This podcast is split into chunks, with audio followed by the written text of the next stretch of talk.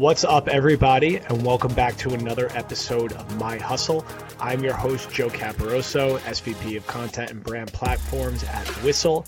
Today, we're going to talk with Tracy DeForge, who is the CEO and founder of the Players Impact, about what the mission of that organization is and how she came to work with them and have her career within sports.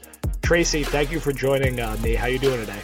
Great. Thanks for having me, Joe. I'm really excited to be on. How would you most succinctly describe what the player's impact is and what the overall mission is for it? Oh, sure. Uh, so we are a, a membership-based community made up of professional athletes, um, active, retired, and Olympic level, and our mission is to empower athletes in business. Uh, very simply, uh, this community is provide of peers is going through very similar transition issues learning sort of their their 2.0 and, and what's next for them. And, and we're um, able to, to do this through a very peer-led mentoring access resources etc all around investing in entrepreneurship. And how did you ultimately come to build and work for this organization? What what in your career put you on the trajectory towards ending up to where you are right now uh, that's an interesting question because I've had a really uh, diverse trajectory, I'd say, not a very traditional one where I've um, an attorney by training, uh, have worked with two of the major leagues, NHL and, and then uh, MLB.com.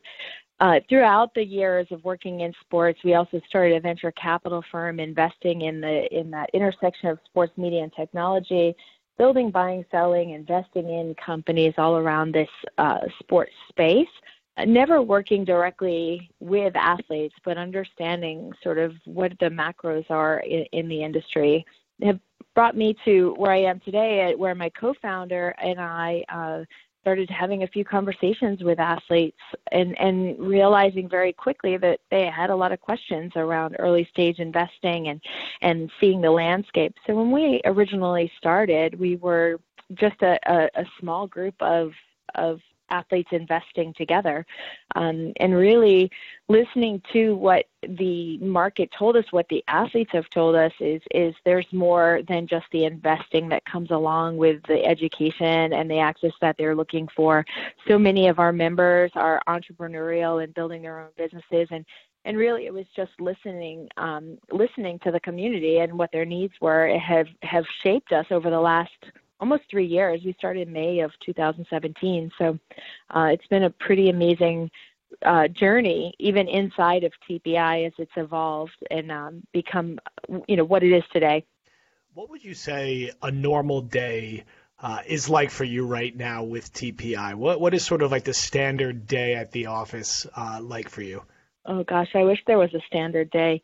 Um, you know, for for us, it, it's um, we're doing a lot of things on a very with a very small team and a very large community. So it is always first and foremost, what are we doing to add value to our members? What are we doing to help our athletes? Um, and that involves sort of aggregating our mentors and, and again on, on the resources side for athlete entrepreneurs uh, it's vetting early stage companies for investment opportunities. It's partnership conversations. It's there's there's really no standard day, but because we we offer we vet and curate um, investment opportunities every month. We you know and there's a lot of startups that wish to work with and have capital from athletes. There's um there's it's very busy with those sort of calls and whatnot in addition to you know when uh, these event series that we've just started we started last year and and we're kicked off last week at the super bowl um, adjacent our our events at these larger tentpole sporting events. Um, but this past november we just started a more of a chapter concept. We're going into markets creating more intimate, curated uh, networking opportunities for our athletes where they work and live, um, and bringing those subject matter experts and thought leaders to to the athletes um, more personally. What uh, your event schedule? I know you guys have. You know, you're at Super Bowl. You're going to be at NBA All Star Game. What is the importance of sort of that event calendar for you, and what type of events do you target, and what do you hope to get out of those gatherings overall?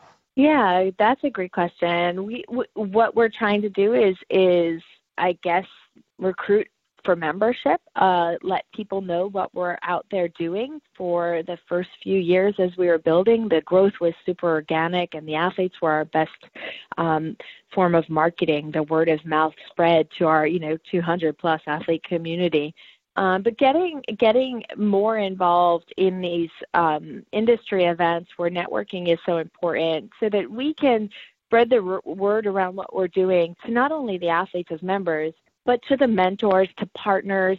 You know, we really we really want to be um, sort of collaborative with other folks. So this is just putting our um, our flag out there and opening the door for conversation. What are some trends that you've noticed or gotten feedback on uh, from the different athletes and partners you work with about how sports media and, and, sports marketing has evolved or changed in recent years, and what have you noticed in particular just on larger trends uh, within marketing and media uh, throughout the different places and stops you've been uh, in your career? Uh, um, let's see it's absolutely evolved, right? And obviously, with what we do, one of the conversations just becomes how involved the athlete is in those direct conversations with building brands, working with brands, working with startups, how their narrative is so important um, and, and, their one one-on-one communication with fans right? With the advent of social media and, and whatnot we see that changing landscape where athletes are more in control of what they're doing and their ability to drive with their own brands and and um, the, they're able to drive more opportunities for themselves.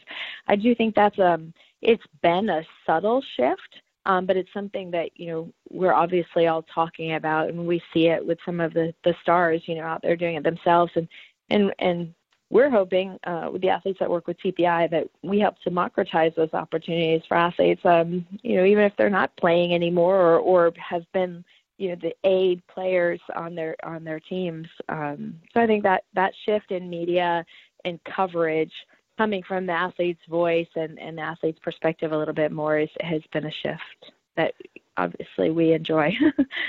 is there one particular project, event, athlete success story that particularly stands out and resonates for you as something that you're most proud of in your time so far at TPI? I wouldn't say, Joe, there's one thing. I, I really am proud of this community, right? The idea that we've been able to aggregate athletes across all sports, across multiple countries, and really having the understanding of, of what's what you know right now very very common to say is hashtag more than an athlete right and um i think for a lot of our athletes that's that's a given, right? It they, of course it, they're more than an athlete, and it and it's a, almost shameful that we have to talk about it like that because they're people first, and and they happen to have done a job where they were making money on the field, and and and um, now they're now they're looking to make money in other ways, leveraging what they've already done, just like we all do with our work experience. Just keep leveraging up. Um, so I think for that, it's important. It, has been uh, proud for me to see more of this movement uh, that the athletes are getting behind. You know, we're we're a player-owned platform. Uh, a lot of our athletes are actually investors in what we're doing, um, and that that to me is that belief in what we're doing and and uh, our ability to lead the charge there has um, yeah makes me really proud. When you look forward to the rest of 2020 and even even beyond that what do you see as any sort of particular milestones or different growth and development areas that you guys are hoping to achieve overall as an organization and what you know what partic- gets you particularly excited about what you guys have upcoming for the rest of this year uh, so I'm really excited about the rest of this year because of the growth mode that we're in, right? And I mentioned that we're already international and that we're bringing this chapter concept to bear here in the United States, but we've got European expansion coming later this year. Um, we've we've launched what we call our global locker room, which is just an online platform uh, using technology to facilitate the conversations amongst our athletes, etc. So seeing all of this grow over the next year. Um, with with hopefully the infusion of some real capital that that helps us build the team and to to go out at scale um, that's what's most exciting for me is that we've been we've done this very organically and and um, authentically. But I think now's the time to put a little fuel in, inside the engine and see where we can go because it's it's been really well received. Um, as far as individual events, there's there's none that I look forward to. I, I love every interaction that we have with our members and our partners. So um, really just seeing at scale because obviously our the power of our community the the more that we can grow that um, i think the more benefits that our that our members will see. What advice would you give to someone who's looking to work with athletes or within the world of sports long term. It's definitely a popular thing for people who are just finishing up school or are looking to sort of pivot their career trajectory. But what sort of baseline advice would you give to anyone who is looking for a career where they're going to be affiliated with sports or athletes in some way? Yeah, that's great. And you know, I've been, I guess, in the industry a long time now, um, and as a, a veteran, you you see um, for me evolving. It it always evolves, and now you have better, easier ways to get in touch with people. But it is about networking, right? In reality, sports is a a very small industry, in, in a lot of ways. And so, networking your way in, getting to know people, having informational interviews and conversations, being top of mind, and staying connected to folks in a not pushy, not um, annoying way, but just uh, you know politely updating and and getting folks um, and and really just knowing your content. If you want to work in sports, make sure that you're reading the industry uh, newsletters and such, and listening to and and and reacting to that stuff. I teach. I'm a adjunct professor here um, at a local college by me here in Boston, and this is what I tell my students all the time. Like everybody, you know, quote wants to work in sports. There's that cosmic value of what sports is, but you've really got to network your way in um, because a lot of times it's not what you know, it's who you know. You know, that's an old cliche, but very true. Um, and then and then just working hard to to make sure that you're navigating in the right spaces, knowing your knowing your content is important. What do you think are um, some potential misconceptions that could be out there about athletes. You spend a lot of time working with them, you work with them on a lot of different projects. Are there any general misconceptions that you know you would like to you know speak to that people might have uh, about athletes overall? Yeah, I mean, effectively, that's what our entire mission is, right? Is to destigmatize that dumb jock or that you know they're they're they're not capable of, of anything past their their sport. Those are just, um, I guess, big broad statements that are wholly false. um, we just see so much of you know what you hear now is about grit and resilience and and how athletes mindset is so in line with entrepreneurs and and sort of that stick to it um, attitude and i think that's in large part true uh, but it does not mean that every athlete should be an entrepreneur, right? So to say that you know because you were able to have that that state of mind and and to get to a certain level of play does not necessarily mean that you apply that to building businesses from scratch. Um, but that being said, you know that that mindset can go a long way to being a, a student of the game, meaning beyond your your first game this is your your being a student of the game 2.0 and what's next for your career.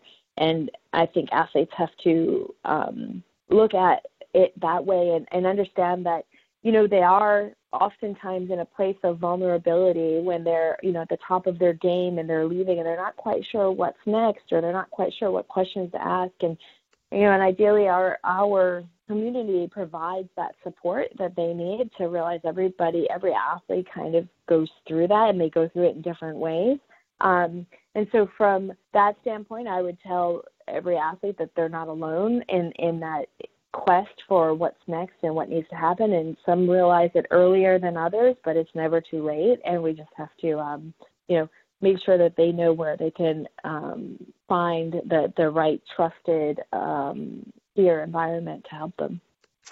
you guys have a pretty wide range of, of partners across your po- portfolio. Uh, could you talk about some of the different companies or organizations that you partner with across your events, across other activations, and, and things that you guys do overall, and uh, why you ta- target some of the different partnerships that you do? Sure. Um, well, I'll start. You mentioned portfolio, so I'll just start first with our investment thesis. is is very broad, right? The idea is that this is an early stage asset class that we're looking at for our athletes to invest in. We go across um, across verticals and and we're stage agnostic. So that idea is diversification. So you'll see in our investment portfolio a lot of diversity there. Um, obviously, we're very strategic to sports uh, companies, but that from an investment portfolio standpoint, that's not what we um, that's not the only thing that we look at. So uh, across the board, uh, as far as investments, and you know we're we're using partners and others as you as you talk about who we look to partner with to um, offer later stage or different types of alternative investments for our athletes. So always looking for those sort of partnerships, co-investors, um, the VC community, the other angel networks. We're kind of working with them to share good deal flow and to provide opportunities for our athletes especially as we're growing to incorporate more of our micro internships and um, these types of programs for our athletes in transition. Other, you know, service providers, folks that are that are involved with helping athletes those are all folks that we view as as potential partners and collaborators where you know our mission is to to help the athlete and anyone who's doing that altruistically is who we want to partner with. Um, and you know across from a sponsorship standpoint there's there's obviously a lot of different folks that um, want to engage with the athletes and for different reasons. So whether it's brands wanting to get in front of the athletes, um, different startups, different, um, I guess, luxury brands, etc. We're we're we're open to conversations with, um, again, those types of folks that want to want to have something of value to deliver to our athletes. We're not we're not here to sell access to our athletes to to sponsors and others. Um, we really look for partners that are going to drive value to our athlete members. Tracy, before we let you go, what is the next big thing on the calendar? We'll release this episode likely uh, in mid February. What is the next sort of big thing that people should look out for from TPI in the coming months heading into the summer? Yeah, well, we, our our big event series will be hitting a bunch of different um, large sporting events, starting at the NBA All Star Game in Chicago. Uh, we'll be partnering with the the FIST Global uh, Sports Tech Series up in Toronto, um, uh, where we've already launched our chapter up there in April.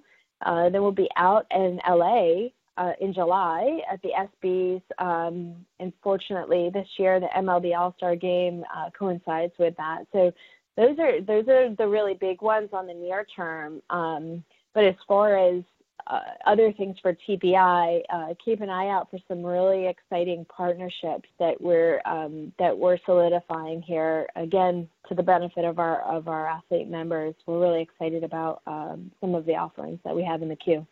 Tracy, really appreciate you, you taking the time uh, to speak with us today, and uh, hope we can continue to find some different ways to work together. I know we were able to do that uh, at Super Bowl, and I, I do think uh, we'll be able to, you know, keep collaborating in some ways throughout 2020. So, thank you again for your time, and congrats on all your success and all the work that you guys have going on. Yeah, thanks for having me, Joe. Appreciate it. And then um, just for your listeners, if, if folks want to reach out, you can reach me at tracy at theplayersimpact.com, T R A C Y at theplayersimpact.com. Really uh, grateful to you for having me on and look forward to further collaboration. Awesome. Thank you again.